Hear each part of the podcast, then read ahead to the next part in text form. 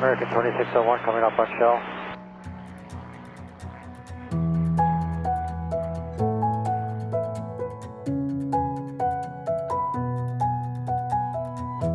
Hej og velkommen til Skyhooked. Hej Mi, Hej Michelle. så er vi her igen. Det er vi. Det er vi. I dag har vi været øh, på besøg hos Tanja.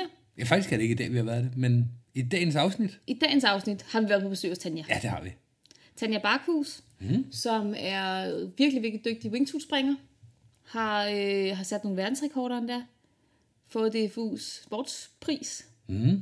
Sportpokal. Sportspokal. Ja, ja. Det hæfter jeg os ikke så meget i. Nej. Hun øh, fortæller om, hvordan hun kom i gang med at springe, hvordan hun kom i gang til, med at springe wingsuit. Mm. Det, der er særligt ved hende, det er, at hun ligesom blev genforelsket i falskersporten, da hun øh, fandt den her passion.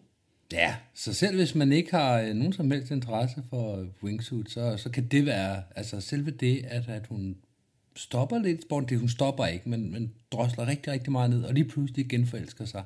Det alene, det er rigeligt med grund til at, øh, at lytte til Tanja. Ja, og jeg, jeg kan, man kan virkelig mærke, når man hører den der passion skinne igennem. Altså hun har en, en dyb kærlighed til det at, at flyve wingsuit. Ja, det må man sige. Og øh, så er der også nogle sjove anekdoter. Det er der. Altså, hvis du vil høre, hvorfor øh, Tanja hun afkræver Tony Ogallo en øh, forklaring på, hvad, hvor han har tænkt sig at flyve hen i sin wingsuit, så er det det her afsnit, man skal lytte til. God fornøjelse. Øh, vi skal lige huske at sige, lydkvalitet. Åh, oh. ja. Oh. Vi er hjemme hos Tanja, og øh, det vil sige, at der er en lille smule øh, baggrundsstøj i form af mand og børn og hund. Og kat. Og, Og katten kat. larmer ikke, Katten larmer ikke. men hunden gør. Hunden Og manden larmer, gør. og manden gør, og, Og barnet, gør. også. Ja. ja. Der er masser af liv og glade dage, og der er også noget, hvis man hører rigtig godt efter en bil, der gasser meget op ned på vejen på et tidspunkt. Og lidt et køleskab, der står og brummer. Det er, vi, vi hygger os. Lige præcis. Så det er bare øh, tre mennesker, der sidder rundt om et øh, spisebord, og der livet fortsætter rundt omkring os. Ja. Og det er det, man kan høre i baggrunden, og det skal man bare tage med. Mm. Skal vi gå over til Tanja? Ja. Hej Tanja. Hej. Hej Vi Tanja. sidder, vi sidder hjemme hos Tanja. Ja, vi, øh, vi har inviteret os selv på besøg. Det har vi. Hyggeligt, at kunne komme. Vi er Tak, glade for, at vi må komme. Ja. Hvad skal vi snakke om i? Vi skal snakke om Tanja, mm. fordi der er flere grunde til, at jeg gerne vil snakke med dig, Tanja. En af de ting, som jeg tænker, at der er usædvanligt for dig, det er jo, at du er jo sindssygt dygtig til wingsuit. Du har jo vundet, jeg ved ikke, mange verdens... Ja, det, man vinder ikke en verdensrekord, man sætter verdensrekorder, og Det jeg synes også, det særlige ved dig, det er det her med, at, at du har været i sporten i faktisk i rigtig, rigtig mange år. Og du var lige i sådan en bølgedal, hvor du sådan, nu var det hele begyndt at blive sådan et rutine og så videre, og så, er det, så kom wingsuit ind i dit liv. Mm. Så det synes jeg er rigtig spændende at høre. Mm. Men jeg kunne godt tænke mig at prøve sådan at spole helt tilbage til, da du startede sporten. Ja. Jamen, det er jo øh, det er 20 år siden. Først 20,5 år siden. Så øh, der var jeg øh, jo...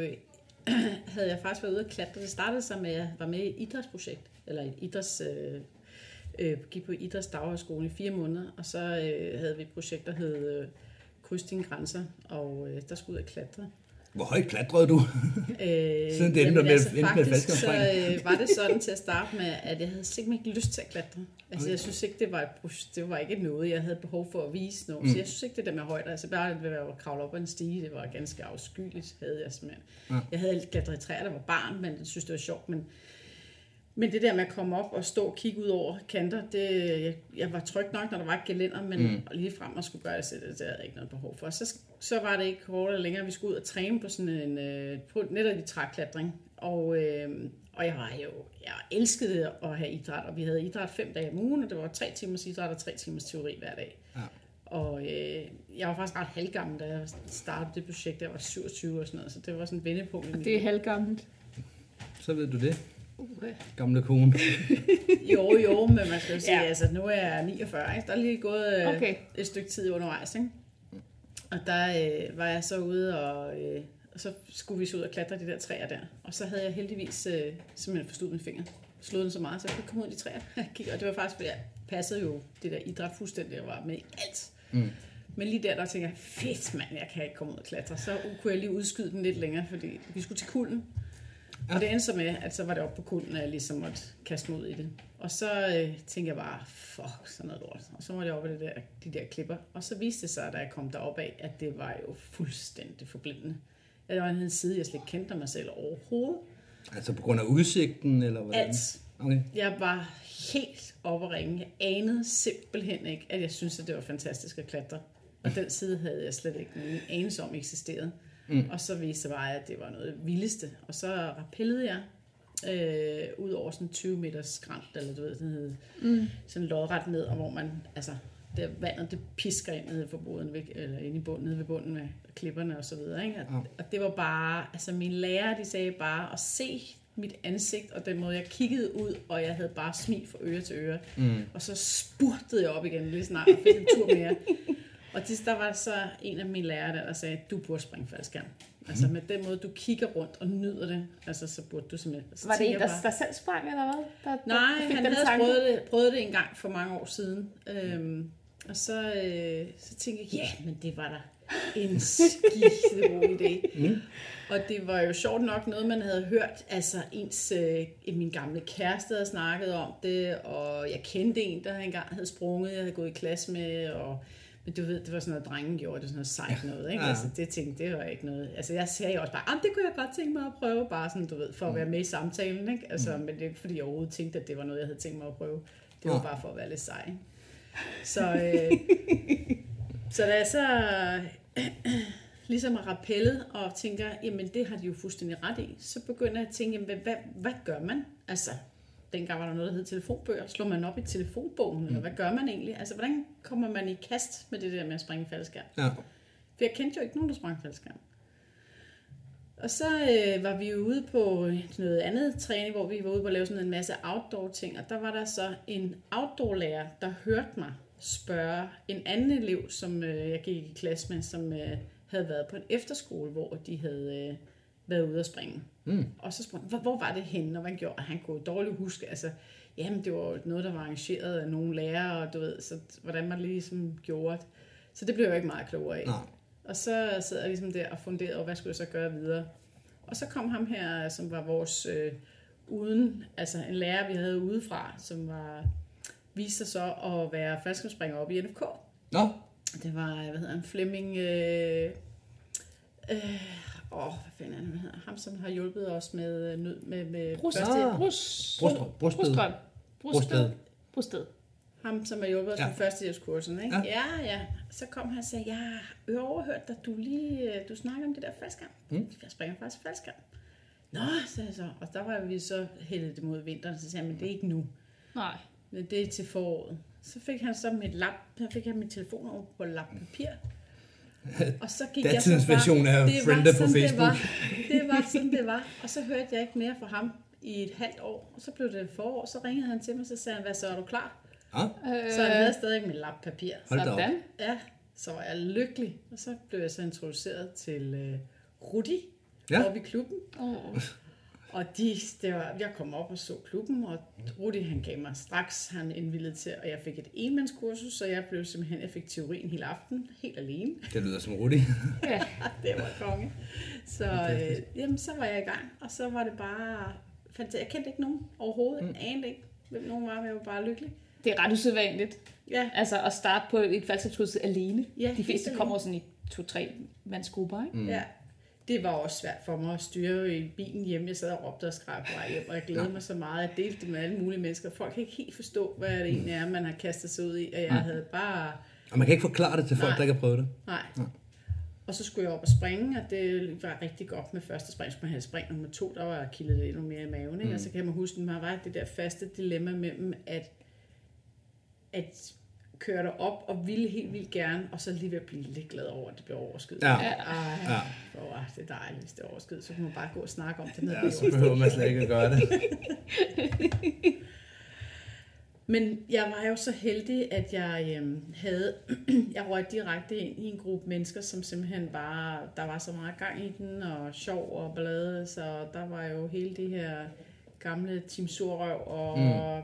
Niels Nielsen, og Danny Jensen, Peter Forborg og Helle, og masser af gode mennesker øh, over hele linjen. Altså, som jeg hurtigt faldt super godt i hak med, og som var enormt god til at, at pace en med, hjælpe en med frem. Ikke? Ja. Altså, og øh, så lynhurtigt, så var der, vi, de sprang firmandshold hele tiden og konkurrerede i formationsspring.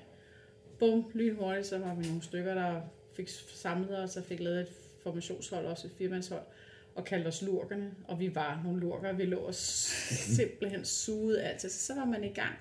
Mm.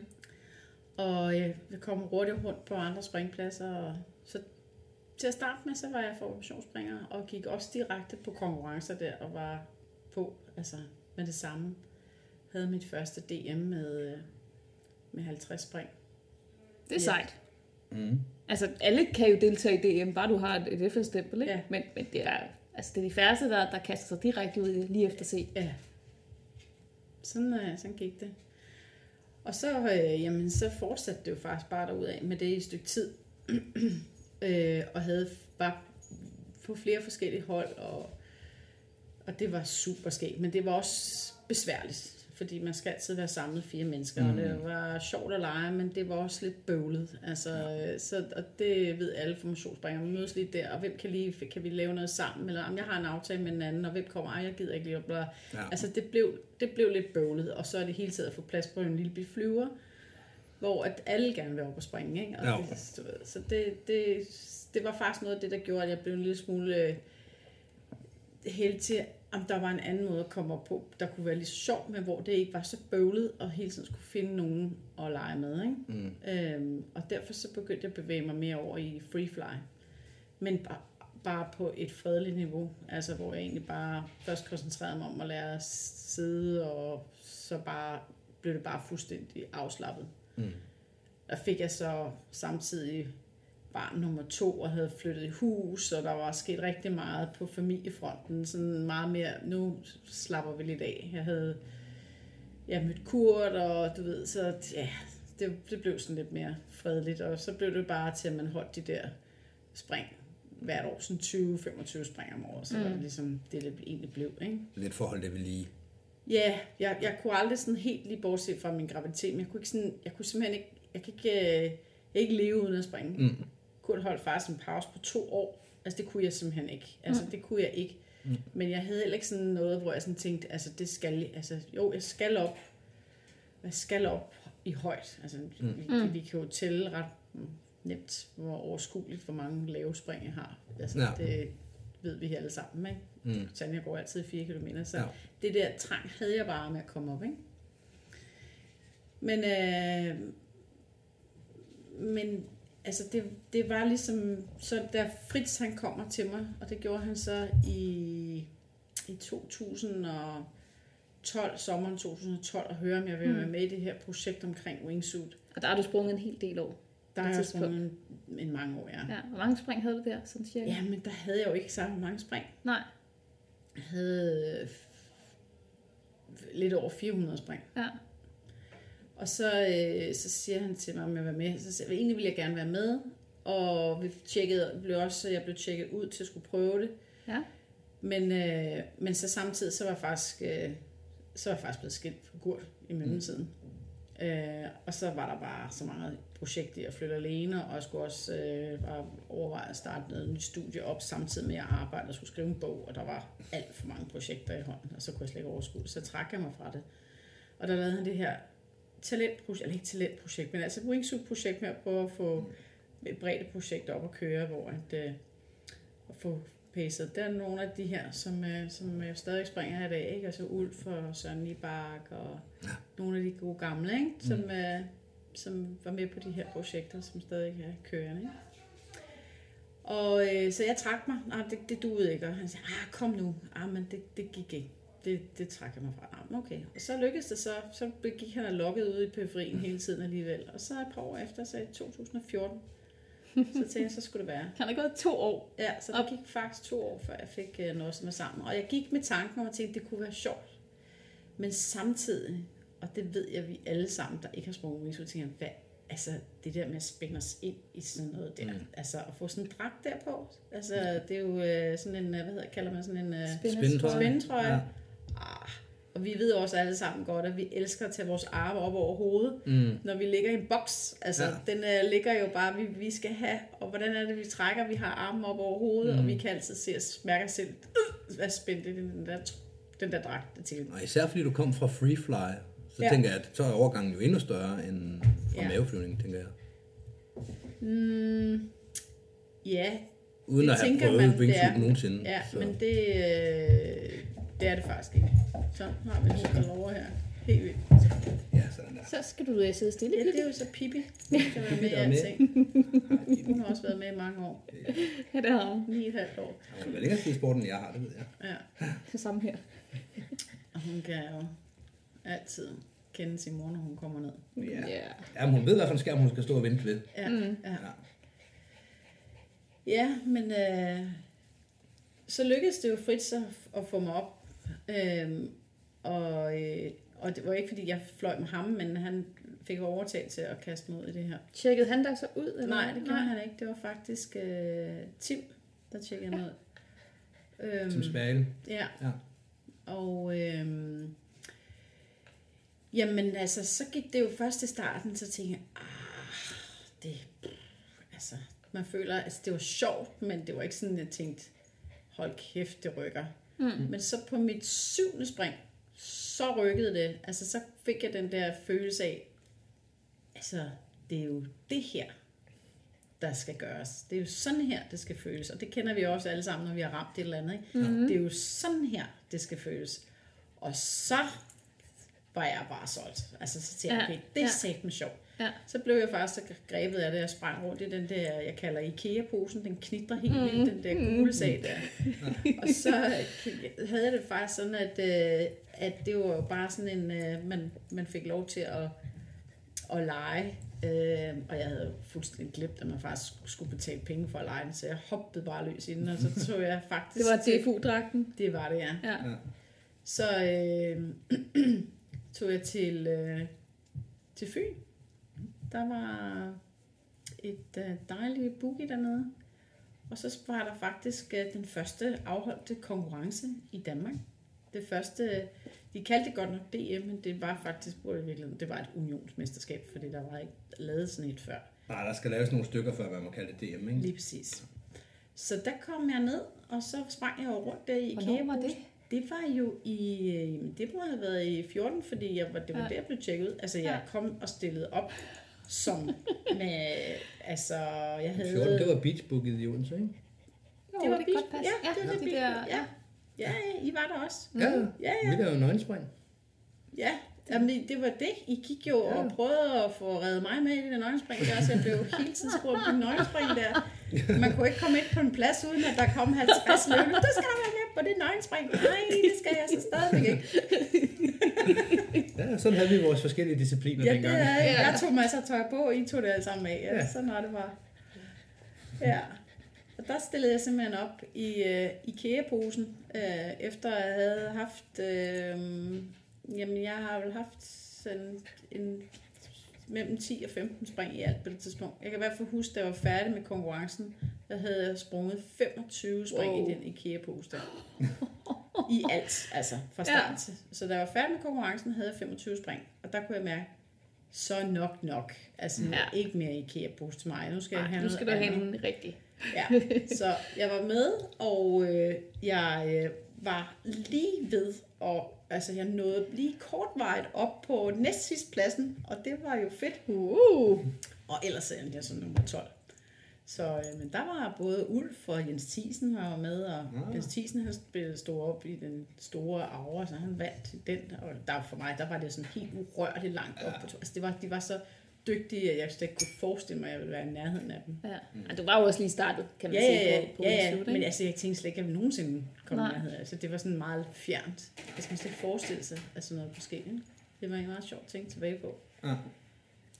Så er der nok mange, der kan genkende det også fra deres almindelige spring, at når man står ja. Der med 10 spring og kigger på nogen, der laver FS for eksempel, at det, er sådan, det, det kommer jeg jo aldrig til at kunne det der, Ja. sammen med tre andre. Men det skulle så allerede vise sig, at jeg kom på, på skamlen i rookie-afdelingen næste året efter, ikke? Så, så stod Så jeg havde der. du opgraderet dragt. Så havde jeg opgraderet dragten til en lille Shadow, hed det. Det var stadig en lille bit dragt. Jeg har den stadigvæk. Den ligger nede i øh, garagen, og jeg har pakket den pænt væk som en lille klenodie. Den er ikke værd at sælge. Det er simpelthen... Øh, men den er fin. den har jeg utrolig mange glade spring i. Og øh, den, øh, den var lille, og de andre begyndte at springe i, i mellemdragter, og så har den lært mig, at jeg blev nødt til at flyve hurtigt, og jeg var bare nødt til at jagte de andre. Fordi mm. jeg kunne ikke få en større dragt lige der. Så det var bare at jagte. Og så gik der, ja, så, så, så var der jo desværre ikke så mange konkurrerende. Så det at sige, at jeg vandt præmien der, det, eller guldmedaljen, det var ligesom, vi, jeg var bedre end Jytte. Oh, ja, Så vi var to. du har stadig fået guld. Jeg fik stadig guld, ja. Så, øh, og så... Øh, Hvor mange spring begyndte du så at lave der? For nu har du, nu har du taget Ja, masser år, hvor du har lavet Ja. en 20-30. Ja, og så, øh, jamen så, så rullede det jo hurtigt op på de der... Ligesom da jeg startede i sporten, der lavede jeg 100 spring det første år, og sådan tæt på det næste år, ikke? og så begyndte det bare at drible ned, altså fuldstændig. Ikke? Ja. Og så, pludselig så var det det samme igen, ikke? så ryger man op over 100 spring. Ikke? Så jeg kan ikke huske øh, helt præcis, altså 150 spring har jeg nok lavet, ikke? og så Ja. begyndte det, og nu har jeg jo, det er så fire år siden, ikke? så nu, øh, nu har jeg næsten 1000 spring, ikke? jeg har 998 spring, tror jeg. Nå, Uh. Det Så er det er meget, jeg, jeg tænkte, at jeg måske kunne nå det, men jeg, det, det ser ud, som om jeg ikke lige når det. op. Nu, har, nu ligger, er min dragt, min ene, den dragt, jeg springer mest i, den er oppe i Stockholm og lege med Pilvi i i tunnelen. tunnelen, ja. Ja. Så hun er ved at prøve at flyve stor dragt i tunnelen. Mm. Hun er jo en lille lort, så hun tænker, ej, hvis hun kunne passe min dragt, så ville det være fantastisk, fordi det er jo ikke lige... De er ligesom ophævet, de der dragter. ja. Den dragt, du har i dag, det er en af dem, man kalder Big Suit, ikke? Jo, altså, trods af, at jeg ikke er har, så stor. Ja, jeg har, øh, altså jeg har jo tre. Jeg har fire dragter. Øh, jeg har øh, den lille, som jeg starter med, som jeg bare har som mit klenodie. Og så mm. har jeg så tre store dragter. Okay. Øh, og det, den første dragt, det er den, jeg leger egentlig le- mest med. Det er min, sådan, den, min legehyggedragt, den jeg kan lave alting med. Og det er den, der er oppe i Sverige. Og det hedder en Freak. Og ja. det er en stor dragt, men den er, den er nem at flyve, og den er også øh, god at lave øh, ting med med andre. Altså, hvad hedder det? Sådan mere, den, man kan også lave akrobatik med den, og det, det, det er lidt ligesom at tage nattøj på. Altså, du kan lave alt med det, og samtidig så kan du godt være lidt smart også. Ikke? Altså, så det er, hvis du sætter det ordentligt. Ikke? Men altså, ja, og så er den god til også at flyve XRV med. Så øh, den kan både flyve langsomt, den kan flyve hurtigt, den kan komme omkring. Øh, og man kan også flyve på ryggen men det har jeg så ikke, stadigvæk ikke øh, fået øvet mig så meget i. Det, du ved, det gik ikke smooth lige til at starte med, så, Så er det også bare dumt. så er det også bare dumt. Den kender jeg godt. Det er derfor, jeg ikke free flyer nu. Ej, det duer ikke. Det, det, det gider vi ikke. Der er så meget andet, man kan. Du har faktisk tre forskellige wingsuits, som du sådan... Øh... Ja. Jeg har øh, tre, de tre store, dem er jeg rigtig glad for. Okay. Og du Øh. skifter sådan rundt mellem dem?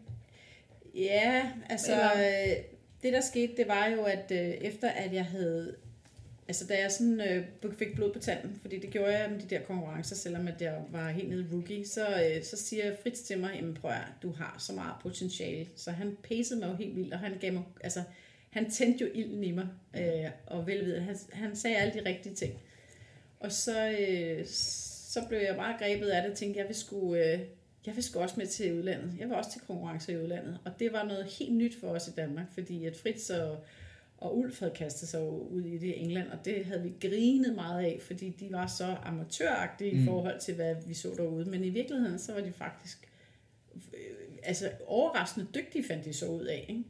Øh, og havde virkelig potentiale. Så pludselig så, øh, så var det hele stadig så nyt, så man kunne virkelig gøre en forskel nu ved at være med fra starten af. Ikke? Selvom det har kørt i flere år, så var der en mulighed for at gøre noget fra start, føles det som. Ikke? Mm.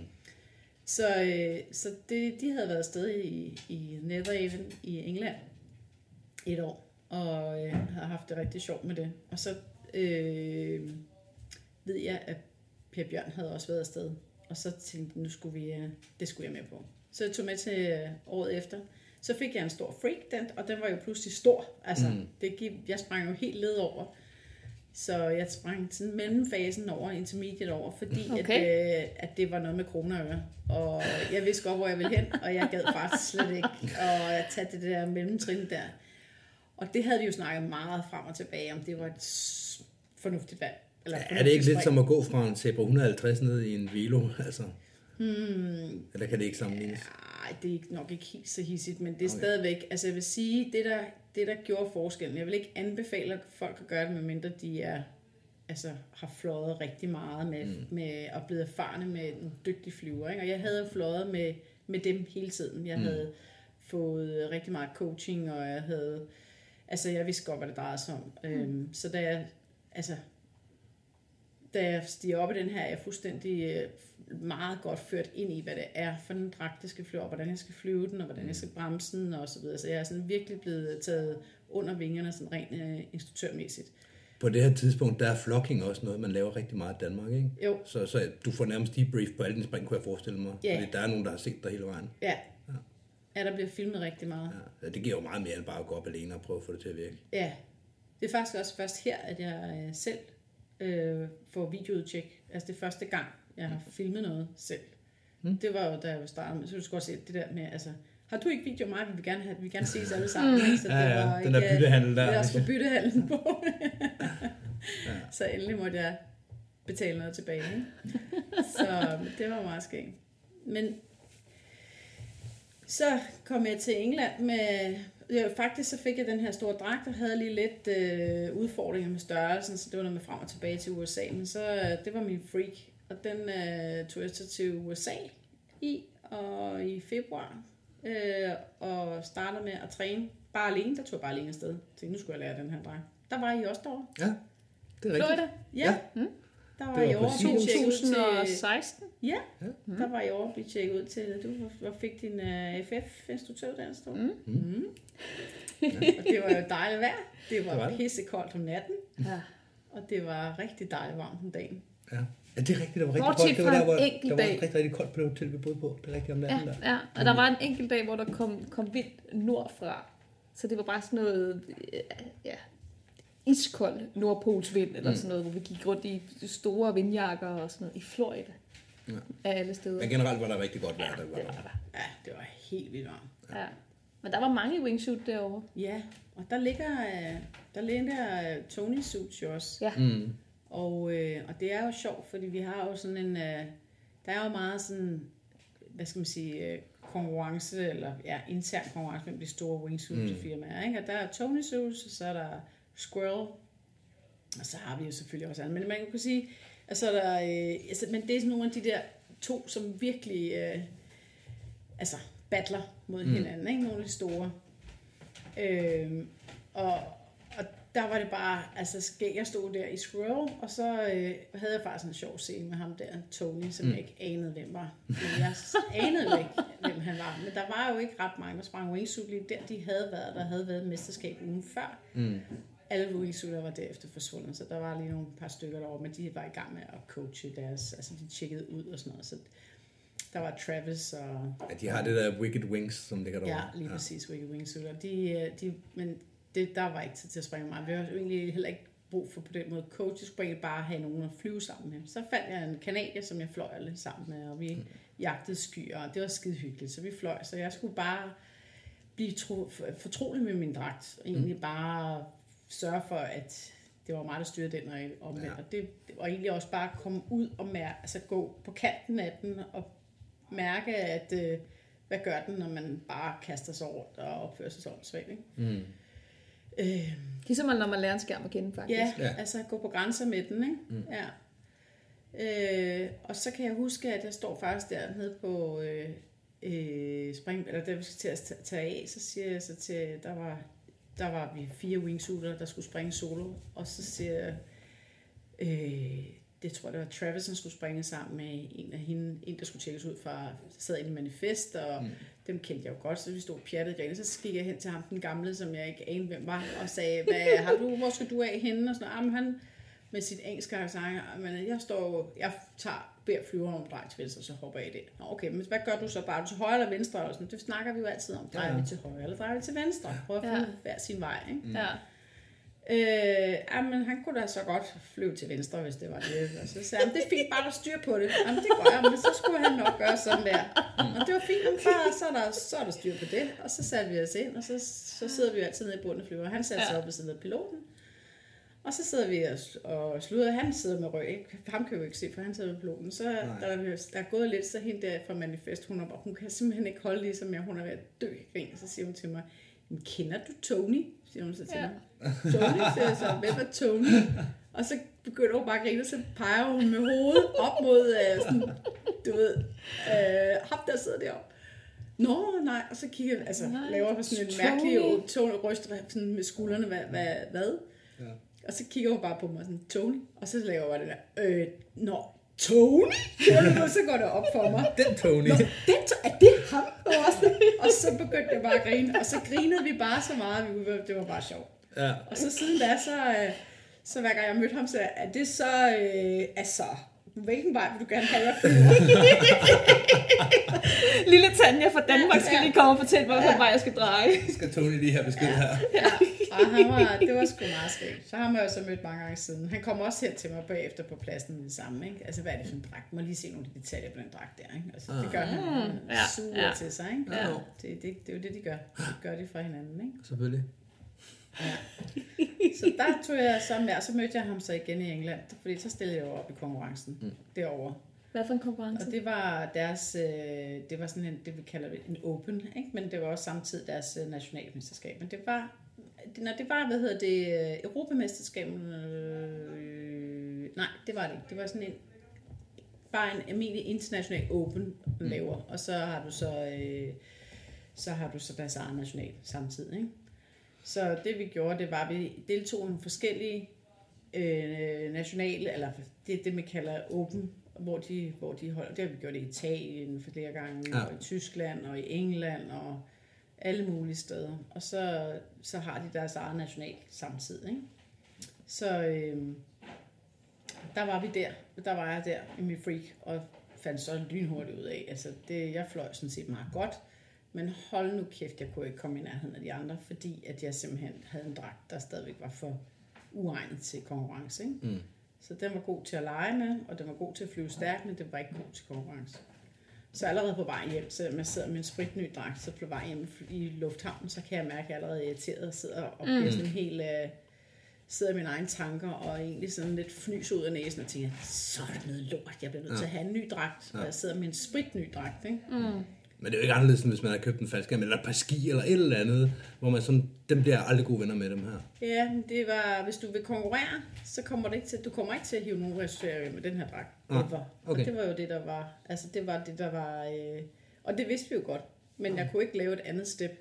Jeg kunne, ikke, Ah. jeg kunne ikke steppe op i noget andet, altså det ville jo have været farligt. Så det her, Ja. det var jo ligesom den mindste store dragt, jeg kunne steppe op i. Mm. Okay, du havde allerede trukket den til grænsen. Jeg havde trukket den til grænsen, ikke? og ikke trække den længere. Altså, det ville have været decideret, øh, det går ikke.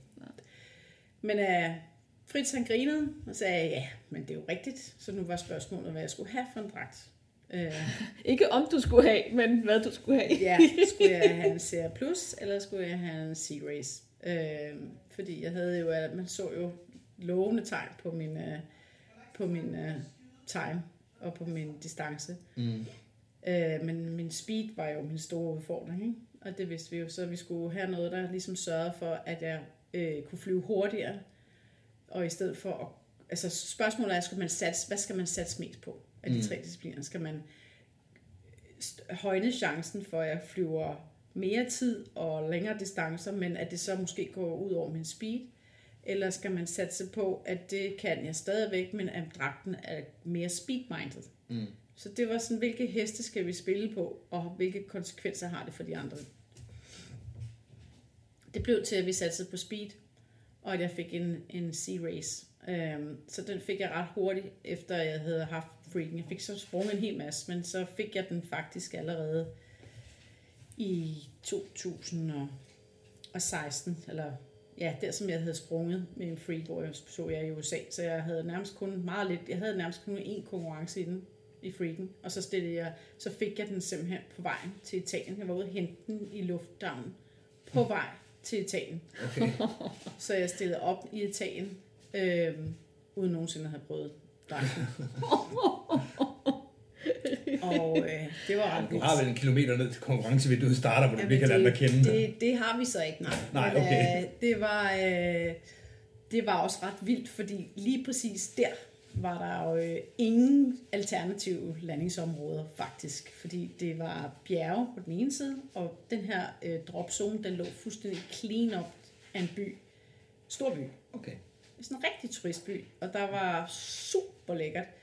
Og, øh, men der var bare, altså det var super scary med alle de ledninger, der var, og bygninger. Mm. Altså det var jo bare en rigtig by, og så tænkte man, hvordan kan man, altså det skete. Så der var øh, nogle marker øh, ude på den, øh, så meget langt væk, som et alternativ den ene vej, og så var der ikke andet. Altså så var der togbaner, by, der bjerge, ledninger, alt. Så det var bare det eneste sted, du ville lande, det er på dropzonen. Helt perfekt til wingsuit, faktisk. Ja, især til sådan en konkurrence, hvor man skal flyve øh, et sted mellem øh, øh, 4 og 6 km ikke? Ja. i lige linje. Ikke? Uh. Så, øh, nå, men vi, øh, de der italiener, de har jo så meget easy on med det der. Så det, øh, vi går op, og vi skal prøve, at vi får to træningsspring. Og øh, de her øh, italienere, de siger, at vi skal bare, altså vi skal bare en halvanden kilometer ud, eller Ja, så, så er vi rigtig fint ude. Og så tænker jeg bare, jeg kunne allerede, uden at nogensinde have prøvet, jeg har ikke prøvet dragten endnu på det her tidspunkt, velvidende, at det ville allerede være alt for kort Ja. i min, øh, i min anden dragt. ja. Så det går simpelthen ikke, vi skal meget længere ud. Jamen, øh, Siger lille Tanja fra Danmark, der, siger lille Tanja Ja. fra Danmark. der aldrig har Øh, sprunget der før. der er aldrig sprunget der før, og som de overhovedet ikke kender. Øhm, men de var super søde. Og øh, valgte så at, øh, at, øh, at lytte sådan lidt, så vi gik en lille smule længere ud. Mm. Og så endte det med, at, øh, at jeg må fløje langt henover. Altså som i langt henover. Jeg tænke, okay, der er fandme potentiale den her øh, dragt her. Ikke? Men samtidig så var det også scary øh, at skulle... Og så måtte jeg jo sådan ligesom bare trække enormt højt. Så jeg trak meget højt, og så fløj jeg tilbage. Ja. Og så, gik, så kunne de også godt selv se, at det var måske sådan lidt... Men halvanden kilometer, det er jo ingenting. Nej, Nå. Altså, nej. Så fik vi det hurtigt rykket ud. I næste spring, der røg vi så 4 Okay. km ud, og så kunne de godt se, fordi de var jo også bange for alle de her ting, Ja, men de var Ja, også ja. bange før, så de tænkte, vi skal ikke for langt ud. Så sagde jeg, jo, vi skal langt ud. Men anyway, det korte langt, det var, det var så fint. Det var en, øh, det var, det var en fed dreng. Og øh, ja, det sprang også godt, og lå rigtig højt på ranglisten, og jeg vandt ikke noget, men jeg var, jeg var godt med. Det tænkte jeg, gud, hold kæft, mand, nu begynder der at ske noget. ja. Øhm, og sprang øh, i Tyskland, og så kom jeg hjem, og så var det så, at, øh, at det lykkedes mig at lave min første verdensrekord det år. Hvor er vi nu i 16? Eller? Ja, Ja. i 16. Jeg øh, gik hjem, og så øh, lavede jeg faktisk, øh, ja, og det var øh, på det tidspunkt, der havde man ikke så mange lange, altså lange tider, altså time var ikke, det var ikke så høje. Og, der er sket meget øhm, nu, ikke? Altså, Prøv lige at forklare, hvad time er. Fordi Time, jeg tror, er- jeg engang har hørt forklaringen, men jeg kan ikke huske det. Nej. Time er, hvor lang tid du er i konkurrencevinduet, som er mellem 3 og 2 km.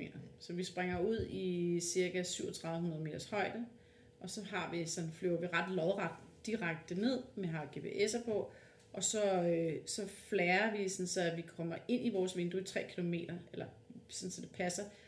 Alt, hvad der bliver målt i GPS'en fra 3 til 2 km, tæller. Så det er vores konkurrencevindue. Og time, det er så, hvor lang tid du kan være i det konkurrencevindue. Okay. Hvor at distance, det er, hvor langt du kan komme horisontalt i det vindue. Og speed, det er, hvor hurtigt du kan komme horisontalt i det vindue. Okay. Så det er sådan set de tre discipliner, der flyves på meget forskellige måder faktisk. Ja. Og alt foregår i det vindue. Alt foregår i det vindue, og vi har GPS'er på, og vi har, eller flysites på, og vi har også øh, øh, altså vores egen flysite. Der er både en konkurrence flysite, som dommerne har sat på, og så har vi vores egen flysite, som har alarmtoner, og vi kan indstille den til at give os forskellige former for feedback, alt efter hvad vi ønsker. Og det kan være hastigheder nedadgående, fremadgående, øh, glide ratio og alt muligt. Altså forskellige bips og tal og ting og sager. Men dommerne giver også en, som I så afleverer efter hvert spring, så de kan Ja. doppe indholdet. De gør vi, ja. Så vi går hen, vi må slet ikke have vores hjelm øh, imellem øh, mellem springen. Så den okay. går hen og bliver afleveret En flyside, den, øh, eller, den er monteret på hjelmen, og så når lige så snart du er landet, altså de, øh, så går du simpelthen direkte hen, inden du overvejer overhovedet at lægge din, hjælp, hvad hedder det, din øh, skærm eller noget som helst. Så afleverer du din hjelm til dommerne, og så går de ind, og så aflæser de den, og så beholder de den og lader, sørger for at lade op og så videre. Så du kan okay. tage din egen flyside af, og tage mm. den med, så du kan læse data, hvis du vil det. Mm. Mm, så sidder jeg og nørder tallene fra jeres egen. Ja, nogen gør, og nogen lader være. Ja. Og det er sådan lidt med forskel, hvad man er. Øhm, men ja, og så øh, går man tilbage, når der så bliver kaldt til spring, så går du, tager du dit tøj på, og så videre, så videre, og så går du som det sidste over forbi dommerkontoret og henter din hjem. Hmm. Og så går du på flyveren, så du har ikke hjemmen. Okay. undervejs. Øhm, og det har vi så, altså sådan har det også været til danske konkurrencer, men nu har vi lempet lidt på det sidste konkurrence løs, så sprang vi sådan set bare med vores egen fly size, der er det sådan lidt mere Okay. stille og fredsopnende, ikke? Så det, Men kan man snyde med sin flyside, hvis man selv har den, eller hvad? Ja, teknisk set kunne du måske, øh, det ved jeg ikke, altså det, det kunne du nok, det, det tænker jeg. Altså, der er, altså når vi er ude på, på øh, international plan, så er der, i hvert- der er så mange nørder imellem, så okay, de kunne Okay. sagtens lave alt muligt filihut, ikke? Altså, Ja. det, så, Det er ligesom med Forway, der skal du også aflevere råfilen af videoen. Mm. Der må du ikke klippe den til, du må ikke gøre noget som helst ved den. Nej. Fordi, ja, man kan Ja, faktisk... set så er kommer med et færdigredigeret, hvor du lige har sat hastigheden ned til 0,8, ikke? ja, ja. Ja, det duer ikke. ja. Så jeg Og tænker, at der er altid en mulighed for et eller andet. Ja, okay. tænker, jeg. og der er nogle, tror mig, super nørder. Altså, Ja. især blandt amerikanerne, ikke? Ja. Det, ja. ja. Så det, øh, men ja. Jamen, så skete der faktisk det i, til DM der, i mit første DM i Advanced, fordi nu var jeg jo steppet op, jeg var gået direkte fra rookie året før, til øh, min tredje konkurrence. Første konkurrence var i 14 i IKEA-posen, andet år var i øh, min lille bitte dragt i, øh, hvad hedder det, øh, i øh, min Shadow, og så kom jeg nu til tredje år, hvor jeg faktisk både har haft Freaken, men nu allerede var i en Sea Race, min mm. nummer to store dragt på et år, ikke? på et mm. samme sommer. Ja. Øhm, og øh, der fik jeg så lavet en time på lige over 88 sekunder. Og jeg, altså, det var noget mig, og jeg kunne bare mærke, da jeg sprang, og så tænkte jeg, den der føles igen. Det føles egentlig meget godt, det her. Mm. Ikke? Altså, hårdt og med glidende, og jeg tænkte, der var sgu et eller andet her. Ikke? Mm. Og jeg kommer ned, og man, de spørger, altså, hvordan gik det, hvordan gik det? Og jeg havde bare sådan en følelse af, hmm, jo, det var måske ikke så tosset, men var sådan lidt den, jeg siger ikke så meget. Mm. Øhm, og så, fordi det straks går jo online, så folk, de ved det jo, før man selv ved det. Altså, Ja, fordi den går ind på Paralog og opdaterer. Ja, lige præcis. Og så viste det sig, at jeg havde scoret rigtig godt der. Og det var der ikke nogen, der lige havde gjort før. Og så var der så diskussionen, om det var de rigtige dommer, var der til stede, og alt det her. Ah, ja, Ja. FAI-dommer og så Lige videre. præcis, Ja. ja. Men i forhold til sådan en rekord, skal det ikke meldes på forhånd, eller er det bare godt nok, den ligger på Paralog, eller hvad? Jeg tænker på, hvis vi laver en Big Way-rekord, Nej, men det gælder også i Forway, at hvis du stiller op i en FAI-konkurrence og slår et eller andet øh, snit, ja. så selvom du ikke har meldt den på forhånd, så tæller den stadig Okay. som en, en rekord. Okay, så er det det samme her, når man... Ja, det er meldt ind som en FAI-konkurrence, så, så Ja. tæller det jo. Okay. ja. Men hvis du havde gjort det på et hyggespring i NFK, så havde den ikke talt? Nej. Nej, Nej, okay. nej. I konkurrencer tæller det. Okay. Ja. Så hvis du præsterer ekstra godt, så er det til konkurrencer. Ja, Jamen, det giver også meget god mening i forhold til at flyside, det er mere kontrolleret og så Mm, videre. ja, ja. Ja. Altså i forhold til, hvis man sidder og... Og det er jo også nogle af det. de diskussioner, vi nogle gange har i forhold til konkurrencer. Ikke? Altså, der er mange, der gerne vil lave rekorder, fordi det er her, man kan Ja. gøre det. Ikke? Og Ja. så er det lidt med, jamen, altså, for eksempel i forhold til distance. Hvis du har vind i ryggen, så er det klart, at du flyve længere. Ikke? Nogle Mm. gange flyver vi op mod vinden, alt efter hvad der giver mening. Altså på pladsen og vejret og sikkerhedsmæssigt, så kan vi ændre op i forhold til, hvilke punkter vi har at flyve efter osv. Ikke? Så der kan være mange forhold, der gør, at vi vælger at flyve øh, ud, med sidevind eller mod vinden, hvilket så jo ikke giver os de muligheder for at lave nogle øh, super fede øh, rekorder i distance for eksempel. Ikke? Så jeg ved godt, når I står på jorden og får at vide, okay, vi skal faktisk med vinden hjem, så ved I godt, okay, det er faktisk i dag, vi godt kan være heldige. I dag kan der være konkurrence, eller være rekordmuligheder. Ikke? Okay. Men der er time bare lige lidt specielt, fordi det er fuldstændig skide ligegyldigt, hvilken retning vinden kommer fra. Ja. Det har vi så en ongoing diskussion, fordi jeg synes stadigvæk, at jeg mener, og jeg ved godt, at i fysikkens lov siger nej, men jeg har en eller anden fornemmelse af, at der er nogle forhold i forhold til vinden, som spiller alligevel. Men det, det er ikke... Det er ikke bekræftet af nogen, Det er der... ikke altså fy- fysikken siger nej, men øh, jeg, jeg har erfaring med andre, der, der fornemmer noget af det samme, som selv er de store. Altså, der er Alexander, hvad hedder det, Alexi Galder, han, han påstår, at der er sgu nok noget, der kan godt være noget om det, og han er eddermame med fysikmand, ikke? Så, Så handler det om at have medvind, modvind, sidevind. altså, Hvad er bedst? bare så tænker jeg, når jeg, at jeg, jeg har en idé om, at, men altså, kender du det, hvis jeg, bare det, jeg sidder og siger det her, så kan jeg allerede mærke, at øh, Det der bliver man er hængt op på også.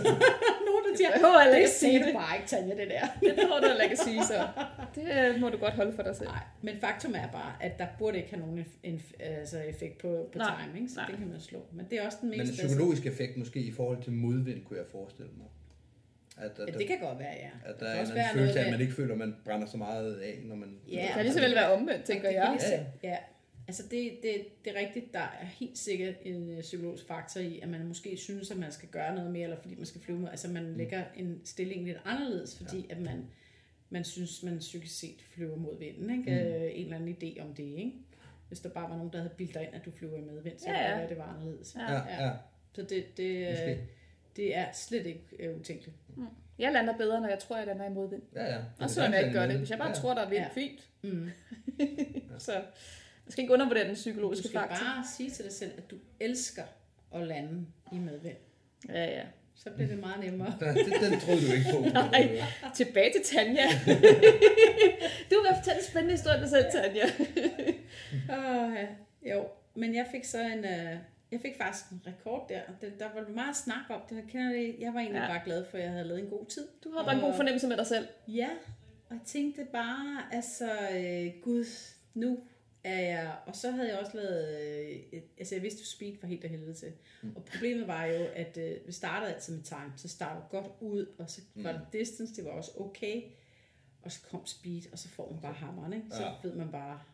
Men så endte det faktisk med, at så kom jeg retur dagen efter, ikke? Og med time igen, og stance, og pludselig så kørte det jo egentlig meget godt. Øh, og så blev det faktisk en rigtig konkurrence, hvor at det sådan lige til det sidste, uh. og du ved, sådan virkelig kæmpe, og så vandt jeg sgu. Altså, så vandt jeg sgu. Altså, det var jo helt vildt. Jeg vandt over Ulf, som jeg havde, altså, Ja. ham havde jeg jo stået og kigget på, der jeg følte mig sådan helt lille bitte, ja. Ja. og jeg, Det gør de fleste, når de ser pul. ja, og så træder han op og står op øverst på etterskamlen, altså mens Ja. ja. man bare står dernede og mm. har fået en lille guldmedalje, fordi man kun var to om at springe rookie, ikke? og så Ja. ja. står han deroppe på Ja, etterskamlen. de voksnes rækker. De voksnes rækker, ikke? Ja. Ja. Så der er ikke bare fysisk var jeg følte mig også virkelig, altså der var ikke, det var, det, det sted ville jeg aldrig nå til. Og så var jeg der allerede året efter. Ja, ja det er vildt. Så du fik både guld og en verdensrekord på den Ja. konkurrence. Ja, Det er en gjorde meget god konkurrence. Ja, Det er okay. og jeg havde slået Ulf yderligere, altså udover at have lavet en verdensrekord i time, så havde, ligger der jo implicit selvfølgelig en, en, en Danmarksrekord i det, men så Mm. havde jeg faktisk også lavet en Danmarksrekord i distance. så jeg havde banket Ulf to gange. Altså oh. sådan ikke bare, Ah, altså, det var okay. sådan lidt, wow. Ja. Og for dem, for dem, der ikke kender Ulf, Ulf er to, To meter, meter høj og to meter bred, eller sådan noget, for han har bare det har kæmpe... dragten på, ja. Ja, Det han er- har det der kæmpe vingefang på, og de der lange, lange arme. Det tænker jeg, det er jo en god ting, når man springer wingsuit. Og Tanja, hun er 61. 61. På begge ledere. Ja, Ja. altså kvadratisk praktisk. Ja, det er præcis. Så, så knap så høj og bred, Mm. Og Ja. knap så meget vingefang. Vi, øh, vi målte os selv til, vi tog til året efter, der var vi i USA, og der blev man, der blev man målt og vejet, øh, og det gjorde vi egentlig også i England. Det gjorde I vi også bogstavelig forstand. i bogstavelig forstand. Man tager altid tøj på. Ja, det gjorde, det gjorde vi også til de andre konkurrencer. Men ja. du ved, altså i USA, der var det sådan virkelig, altså det var virkelig sådan, hvor man virkelig mærkede forskellen, øh, eller i hvordan at det er professionelt, ikke? Men, men forskellen er mellem Ulf og mig, når jeg er fuldt påklædt med alt min rig og min hjelm og alt mit udstyr, så vejer jeg 69 kilo, og Ulf vejer 115. Det betyder noget. Ja. Ja. Og, det, øh, og så skægt, at vi to så ligger og konkurrerer mod hinanden. Ja. Så tæt løb, som vi Ja. hele tiden har gjort. Ikke? Ja, for det, det betyder jo noget, tænker jeg, i Ja. wingsuit. Det betyder også noget i alle mulige andre discipliner i faldskabssporten, men jeg tænker, specielt i wingsuit må det betyde noget, en størrelse og gørelse, ikke? Altså, Men det er jo Jamen det gør det jo så igen ikke, fordi du, det er jo, hvordan du flyver den. Altså, Ja, det er jo ja. klart, at din krop betyder noget. Du bliver også nødt til at flyve forskelligt. Altså, Ja, ja, flyve ja. ja. forskelligt. Men jeg tænker, i, i, altså, hvis man sådan ser alt, øh, hvis man nu zoomer, altså hvis man nu får mindsket Ulf, så er Ulf og jeg måske i virkeligheden ikke så forskellige. nej. Nej, lige præcis. Det er jo bare Wingdot. Han har en Ja, stor dragt, så det det- stor det- menneske, du har en ja. lille dragt, en lille menneske, og Ja. så passer det. Og Så. så derfor så er vi i virkeligheden. Altså det er jo Ja. mere, hvis du er tungere i forhold til til højde, eller hvis du er tyndere og så videre, så, så bliver det interessant. Så bliver armen så også anderledes. Så bliver du måske nødt til at ændre på nogle små parametre. Men er det ikke en fordel at være høj og tynd, når man springer wingsuit? Det er jeg Det altid kommer an på, forestillet mig. øh, man, dist- men så kan for du være, ty- tyngden giver dig også øh, fordel i speed. Ja, okay.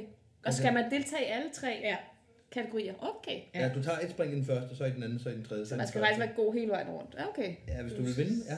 Ja, Ja. det skal Men jeg hører det også som om, at der er noget øh, internt, kærligt øh, konkurrence Det er der. imellem på kryds og tværs. Det er der i den grad. Altså, mm. det er... Øh, altså, det er det bedste ved at være på hold sammen. Det er jo det der... Altså, vi har jo så været fem mand. De tog mig ind i varmen, de der drenge, som var kommet på landsholdet, og mm. gav mig en plads.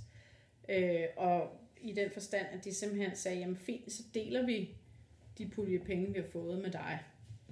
Der kommer ikke flere penge, og jeg kunne ikke få bevilget noget. Altså, jeg fik ikke en plads af DFU som sådan, ikke fordi de ikke ville, men fordi det var ligesom lå i budgettet, der var budgetteret med tre mand og så videre, så videre. Så der blev simpelthen delt en plads med mig. Mm.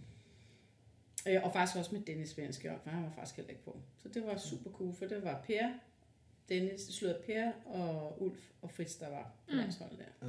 Hvad sagde Fritz til det her? Altså, han må have været pavestolt over at have fået dig i gang. jeg var og... Fritz's lille projekt. Ja, Mm. Jamen, han var det bedste. Altså, han var jo min mentor, kan man sige. Han, øh, han var også... Øh, jamen, han var så stolt. Han skrev jo rundt, og han, ja. han fik jo Squirrel til at øh, give, mig, altså, give mig nogle fornuftige priser på dragterne. Han fik Cookie til at komme... Altså, han kørte...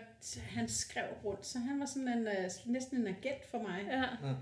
Og gjorde det benarbejde, som, øh, som gjorde, at der blev kommet noget opmærksomhed omkring en person øh, i udlandet. Ja, og så ja.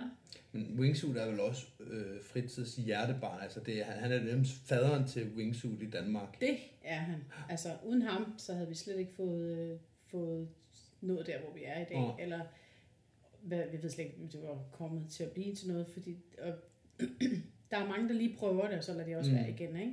Det Ja. kræver noget arbejde at få, altså, at få holde folk til, til ilden. Ikke? Mm. Ja. Øh, og, Også noget dedikation at holde sig selv, altså hele tiden blive dygtigere selv også, så man kan Ja. blive ved med at udvikle sporten i Danmark, tænker jeg. ja. Så det ikke bare bliver fire glade amatører, der hopper op på himlen. Ja. Og det har konkurrenceelementet jo været med til at gøre Ja. en forskel på. Ikke? Så det er jo det, der har gjort, at vi har... Men, og, og det sjove er jo et eller andet sted, at vi har jo... Altså, vi har jo ikke trænet konkurrencen rigtigt. Vi har flokket helt vildt meget sammen, og vi er Ja. blevet rigtig kloge på vores dragter ved at flyve sammen. Vi har fløjet hurtigt, vi har fløjet vildt, øh, og så har vi selvfølgelig prøvet at lave nogle, nogle få træningsspring for at blive for, fortrolig med vores øh, flysite, men altså det er virkelig, og, og især også nogle exits og sådan nogle ting, altså jeg ikke for så meget spring i sig selv, altså ikke så meget konkurrencevinduet vi øver, men mere exit og, og komme ind i konkurrencevinduet på, den, på det rigtige tidspunkt, mm. altså at man timer det, så man får det maksimale ud af sit konkurrencevindue, ikke? Det øver man selvfølgelig og træner noget ting. Øh, men i virkeligheden så bliver vi altid mere fristet af at lege sammen, end det er at træne solo. Ikke? Mm. Altså, og det er det, der sker hele tiden. Og når vi så stiller op i konkurrencer i udlandet, så kan man bare se folk, der bare har trænet og trænet og trænet og trænet solo. Og når vi så fortæller dem, vi leger og vi flokker og sådan noget, what? De var sådan helt... Og bliver Hygger faktisk jer? også... ja, lige det sjovt præcis. Lidt misundelige i virkeligheden, ikke? Og så kan det være, at vi så laver et flokkingsspring, ikke? Og, øh, og der kan man godt se, altså, at de har ikke de samme, øh, altså samme flair for at flokke, som vi har, fordi Nej. Vi har flokket så meget. Ikke? Mm. Pisse dygtige springer, men som i virkeligheden måske er en lille smule usikre på sig selv, som sagtens kan flokke godt, ikke? men de ved lidt usikre på sig selv. Ikke? Så er der masser, der, der ikke er dygtige, men altså, det, det er bare øh, meget sjovt, så forskelligt det er. Og der, det der med at gå til konkurrence med, med, med forskellige holdninger. Altså, vi, vi træner ved at lege, og så går vi til konkurrencen, og så træner vi der. Men tingene har også ændret sig. Altså, jeg vil sige, nu er konkurrencen blevet væsentligt hårdere, og det er klart, den har også været i gang flere år nu. Mm.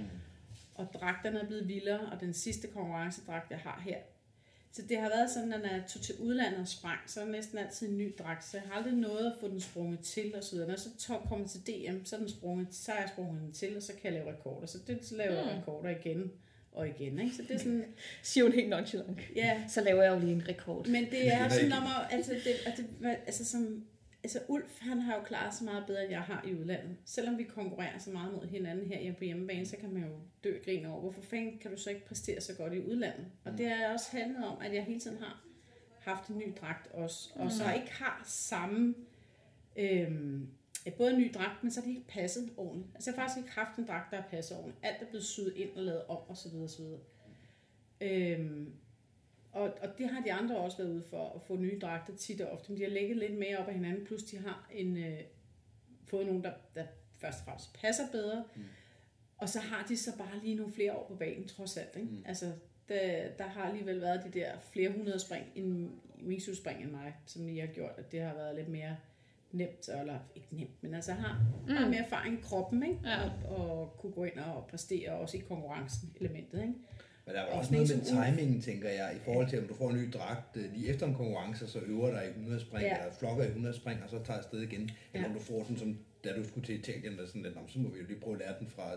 3700 til 3000 meter. Ja, ja. Det er rigtigt. Men den sidste dragt, jeg har fået her, som vi alle sammen næsten springer konkurrence i, den hedder Serie Plus, det er simpelthen sådan en hissig sag. og Det er jo, øh, den er meget fascinerende at flyve i, men det er den eneste dragt, der har faktisk, det er den eneste tidspunkt i faldskabssporten, jeg er faktisk blevet tør i munden. Altså der, hvor man, godt, altså, hvor man er helt... Øh, Adrenalin eller tør, eller... Ja, du Ja. ja. ved, at hvor man ikke har noget væske, hvor læberne Ja. sidder fast i tænderne, Ja, ja, og ja, vi laver, øh, altså, Man har Ja. bare performet. Ja. Det er første gang faktisk i falskesporten, at jeg har mærket det, uden at føle, at jeg egentlig var nervøs, men når jeg så kiggede i flyveren, så havde jeg den der tørre, tørre mund. Mm. Det har vi grinet mig meget af for til jer, fordi det, vi, det har vi begge to haft. Ja, hvor Øh, sjovt. Og det er fordi, at den er, øhm, den er ikke svær at flyve, den vil bare gerne tage over, og så øh, skal man virkelig holde fast i den, og så er den svær at trække i. Så det er hele proceduren med at gå ind og trække sin skærm, der er, der er det svære. Øh, og det, der så kan risikere, hvis det er, at man ikke får det gjort ordentligt, det er så det, man kan få lidt deres dårlige åbninger, som så kan betyde, at du skal have reservetrækning. Ja. Så det er sådan en hissig uh, sportsskærm, fuld Men det er jo også noget, der, var... det, det er helt game, der har ændret sig der, at det der med, at lige pludselig så begynder alle UPT også lige kommet med, med åbne hjørner og sådan ting på deres containers. Ja. Altså at alle lige pludselig, Aurora og sådan ting, at okay, nu skal vi faktisk til at, øh, at, at ændre alt, hvad vi har tænkt indtil nu, fordi lige pludselig kommer en disciplin, der faktisk gør sig gældende, Ja. som, som har nogle andre behov. Ja. Og inden af det behov, altså man kan sige, en af de ting, der, der, der var jo faktisk rigtig mange cuts. Altså vi havde mm. nogle reserve, mange reservetræk, der var mange uheldige ting, og der var jo nogle af de ting, man ligesom spoler op. Hvad kan det være? Jamen vi bliver nødt til, hvis nu åbner backen ordentligt, sørge for at den åbner hjørnerne, sørge for at brighten er langt længere, og har nogle øh, faste snakke om, hvad det er, der skal til, når du, inden du trækker, altså når du har en stor dragt. Og Typer af hovedskærm. Ja, alle, alle springer jo i firkantede skærme nu, ikke? Ja, og ikke bare de der semi-elliptiske. større, større skærme og længere liner og alle de her ting. Ikke? Altså det har jo gjort, at, øh, at øh, det er reduceret fuldstændig. Altså, Mm.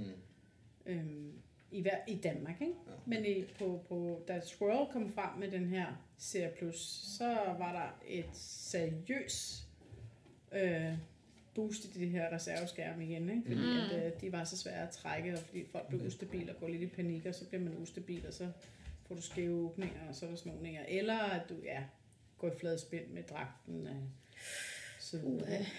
Ja. Ja. Jeg kan godt huske for 4, 5, 6 år siden, da der var rigtig mange reservetræk, Mm. at der blev også gjort lidt grin med, at nu skal wingsuiterne op, så må vi hellere holde øje med freebacken og sådan noget. Ja. Men, men det skyldes vel også, at, at wingsuit var så nyt i Danmark på det tidspunkt, at det var inceptionen af, af at vi skulle, det var en læringsproces i forhold Ja. til, om så må vi gøre sådan her og sådan her. Ja. Alle de ting, du lige har Ja. nævnt. Ja. At det skulle man ligesom finde ud af, okay, hvis vi gør Ja. sådan her, så virker det. Det er fuldstændig rigtigt. Og der igen øh, vil jeg trække Fritz frem, fordi han har eddermame øh, lavet sit øh, Mm. research-arbejde og evalueret og har kigget i udlandet og tjekket, hvad er hjemme og altså har virkelig øh, haft øh, hovedet på sømmen i forhold til, øh, hvordan vi kan udvikle for sikkerheden. Ikke? Ja. Og Per Bjørn også, jeg selv skyld, som Mm. Var en af dem, der havde mange reservetræk. ikke? Udlanding og reservetræk, det var det, som... Og det var det, de var kendt for. Ja, Men det er der var lige et par år der, hvor det var alt, det handlede om. Ja.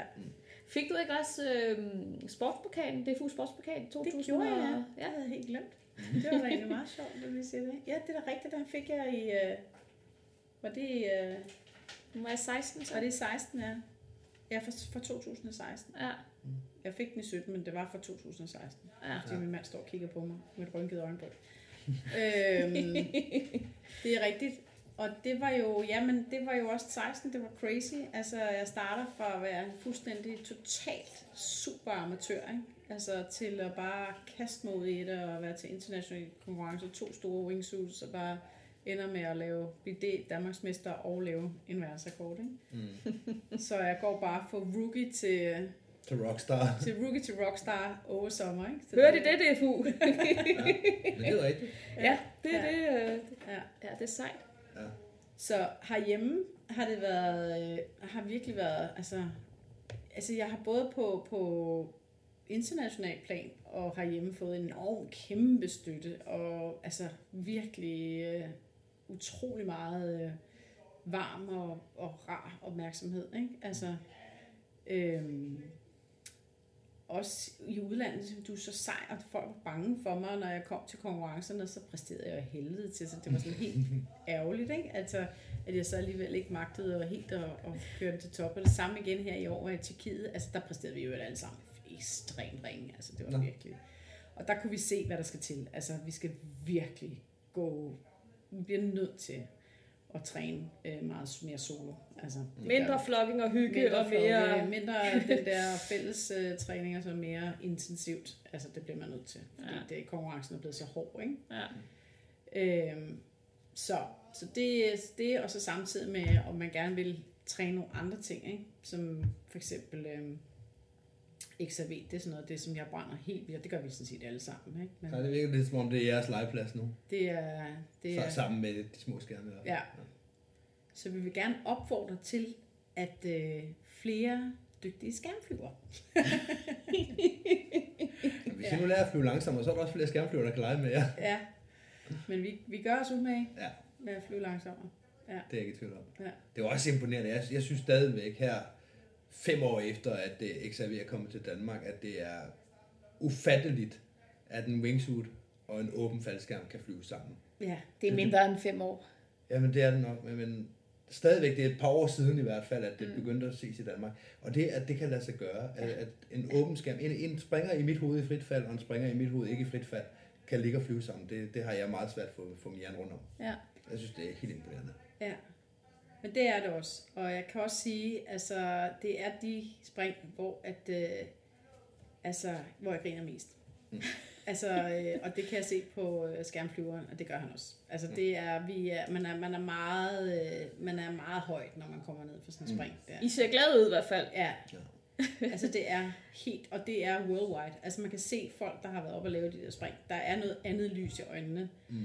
end der er for selv de bedste af, af disciplinspring. Ikke? Altså man, der er bare et eller andet, man gør, som er anderledes. Ikke? Kan det hænge sammen med, at det også bare er en legeplads, fordi der er jo endnu ikke konkurrence af den slags. Så når man laver den type spring, så er det i gåsøjne for sjov. Eller er det bare, fordi det er nyt? og- Nej, jeg tror, det, det ved jeg ikke. Nej. Altså, for jeg tænker, at hvis der kommer en konkurrence, så skal jeg fandme med den konkurrence. Altså, det er, det er den, der bliver min Må det ikke, der kommer det en dag? Jo, men det er på, er på play tegnebordet, Okay. okay. så det er der. Altså, det kommer. Så det er helt klart, det er sat til mine, mine kommende talenter. Okay, Ja, det er der, du skal over, når det kommer. det er det, jeg, det, er det, jeg vil lege med nu. Ikke? Ja. Ja. ja, det er helt sikkert. Det kan jeg bare mærke. Det er simpelthen så sjovt. Altså. Og det er så... Øh, kræver, altså, det er jo finesse, ikke? Altså, det det, det der... der jamen, det er super skægt. Øh, jo, altså jeg håber jo at på en eller anden måde, altså det som jeg egentlig fremadrettet gerne vil, det vil jeg vil gerne ud og, og skubbe lidt nogle piger, fordi du har jeg jo altid været mødt med, ej, men det er så sejt, og, og Mm. at du er en pige, og bla bla bla, og der er en, altså de, vi er jo meget, meget nemme at holde tal på, ikke, ude i, til konkurrencerne. Jo, jeg kan på stående fod komme i tanke om to i Danmark. Altså, der er sikkert flere, men... Der springer wingsuit. Ja, jeg kan ikke komme i tanke om mere to. Mine og Tanja. Mine Nej, springer jeg ikke havde Sarah. Thomas. Nå, Sarah, ja. Ja. Mm. Så har Jytte sprunget, og så er der jo. Hanne, der har sprunget, som er knalddygtig, Ja. ja. men som har trukket sig lidt. Og ja, så er der sikkert, øh, der er en over i Jylland, jeg kan simpelthen ikke huske, om hun også videomand for noget. øh, Mette HK har jo været øh, Eller for Mette. mange år siden. Ja. Ja. Ja. Men altså, øh, men også i udlandske konkurrencerne, det har jo også været fuldstændig overskueligt, hvad der har været. Så det er, nu har vi... Hvorfor er der en mindre, er der en mindre andel af, af kvindelige falskerspringere, som jo er en, en undertalsgruppe, som, som springer wingsuit? Altså, der er, øh, der er sådan set masser af kvinder, der springer wingsuit. Vi har jo hver sommer, vi er nede i Holland og springe, og de springer bare alle sammen i små dragter. De tyrer med til akrobatikdelen. Og mm. det handler både om, at øh, de får sagt sig selv, puha, det er farligt, med det er farligt. Ja, ja. Ej, han er, puha. Og så er det sådan lidt mere, måske sådan lidt mere gymnastisk dansk-agtigt, et eller andet. Der er noget andet i det her akrobatik, som måske i foretager, det første foretager sig i mindre dragter eller mellemdragter. Det virker ikke så farligt, tror jeg. Nej.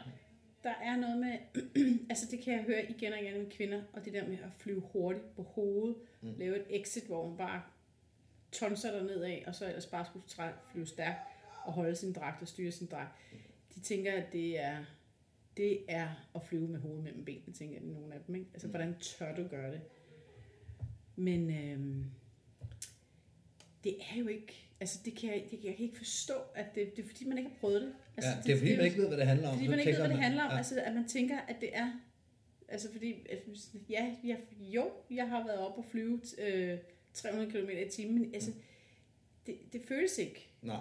øhm, sådan. Jo, altså, det gør det på en måde, men alligevel ikke. Altså, hvis nu... Øh, det, det, det er jo også vildt, det, de laver med akrobatik, mm. det er bare en anden måde at være vild på, ikke?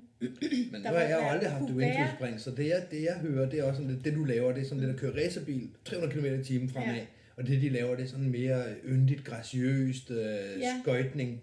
Om ikke andet, så er det i hvert fald forestillingsevnen om, at det er sådan. Ja, ja, og det, det er Ja. kun den, jeg har, så det er nok Jamen derfor, lige jeg kan præcis, føle men det er også det, jeg tror, kvinder gør meget generelt. Ikke? Altså de tænker, at det andet, det er noget, oh, her, og så er det en konkurrence med mænd, og jeg kan alligevel ikke, jeg har ikke det der drive til at gøre det, men måske kan jeg bedre flyve rundt og lave noget akrobatisk, mere sådan gymnastisk-agtigt, ikke? Ja. Øhm, ja. Og der snakker vi jo lidt om, hvad, hvad skal man komme med? Performance, eller slutter, skal man komme med maveflyvning, eller skal man komme med af free fly? Og der er det altså nemmere at være free fly. Det er rigtigt. Jeg har et, øh, et wingsuit udtjek og har en 10-15 wingsuit spring, og jeg svejer alt for meget. Ja, det er det. Og så lå jeg jo, der var rigtig, rigtig bange hele vejen ned for at skulle trække. Så, så det Ja. var grund til at stoppe igen, ikke? Ja, Det hjælper ikke Det var det, jeg brugte hele mit frit fald på. Flyv, flyv, flyv, flyv, flyv. Åh nej, nu skal jeg snart trække. ja, Og så fik jeg sådan nogle, ikke? Og så, øh, ja. jeg blev simpelthen bange for det til sidst. Ja. Det var ikke noget for mig. ja. Der har været nogle uheldige oplevelser og så Ja, videre. ikke? ja. Og jeg, jeg blev øh, oplært af de dygtigste, og fik alle tricks og, og så Ja. videre i bogen, og der var ikke noget farligt farligt i det, vel? Men nej, Nu er du jo også bange af natur. det er jeg. det er jeg. det, det er korrekt. Så godt, at det er en sikker vej. Hvad byder fremtiden på, udover XRV? Jamen, øh, jeg tror, jeg skal lege meget mere. Jeg har tænkt mig at stoppe på landsholdet. Nå, Øhm, det er da en skam. ja, men, øh, og nej, fordi de, der, der skal nye boller på suppen. Jeg vil gerne øh, pace nogle af de andre frem. Mm. Og jeg vil gerne, øh, jeg ved, hvor meget det kommer til at kræve fremadrettet at skulle lægge sig i scenen. Øhm, og det vil betyde, at jeg tænker, at jeg skal lægge en meget stor brøkdel af min spring. Øh, sådan helt solo. Og, og så synes jeg bare, at der går så meget tid fra leg. Altså, øhm, og jeg elsker konkurrenceelementet, og jeg vil være den, som står og driller dem til DM, og jeg vil nok også smu, måske, måske smutte ud og tage et internationalt konkurrence et eller andet sted, bare for at bare for at genere nogen. Øh, Savsmuldet af hesten. Ja, og så, øh, men, men samtidig så er jeg også helt fri til bare at kunne gøre lige præcis det, der passer mig at lege med. Og så vil jeg gerne lege, jeg vil også gerne øh, være, jeg synes, jeg, jeg synes, altså jeg kan godt mærke, at når det så, det der med, at vi at vi træner sig sammen, at vi træner med flokking, det betyder også, at man får ikke rigtig, man får ikke tænkt så meget på helt, eller skubbet de, dem, som er lidt mere urutineret frem. Vel? Altså det, det det, jeg vil gerne bruge noget mere tid på. Jeg vil gerne bruge noget mere tid på at lokke nogen øh, ind i wingsuit-sporten. Øhm, og der er nogle piger, jeg tænker, jeg skal arbejde lidt med at se lidt på. Ikke? Øhm, og måske de føler sig mere trygge, hvis, hvis jeg kommer og siger, hey, nu gør vi sgu sammen med mig. Så der er nogle, nogle tøser, jeg går og arbejder med. Det er også ligesom om, der er kommet en generation mere, fordi der var jo Søren og Ulf Ja. og dig og Dennis Ja. og øh, Fritz og alle Ja. dem dengang, Per Ja. Og, lige pludselig nu er der øh, altså, Jonas, Christian Sommer, alle dem her, Ja. der, der er kommet de sidste to år, eller sådan Ja. noget, som den ligesom er der generationen noget- efter. Der kommer lidt mere igen nu her, øh, Ja. så, så det, øh, det tegner godt. Øhm, fordi der var lidt, der var ligesom om, der gik lidt, så blev det tjekket lidt ud, men de, var, de har også gang i nogle andre ting, Mm. og kunne ikke rigtig helt sådan løsrive sig for de andre ting, de så egentlig har gang i. Ikke? Altså så bliver det alligevel, så er de måske meget mere, er stadigvæk altså for dedikeret til free flyer, og så ligesom aldrig rigtig blevet.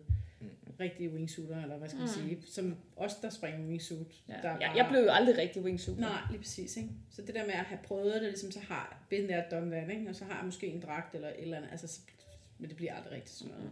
Dem har der været en del af igennem, ikke? og det, sådan er det jo, ikke? Men sådan er det jo i alle discipliner, tænker jeg, Ja. der er nogen, der kommer går. Men det er jo Ja. ja. klart, det kræver noget mere. Man, ofte har man jo involveret så meget i noget, inden man starter wingsuit, fordi det først kræver de der 200 spring, ikke? Mm.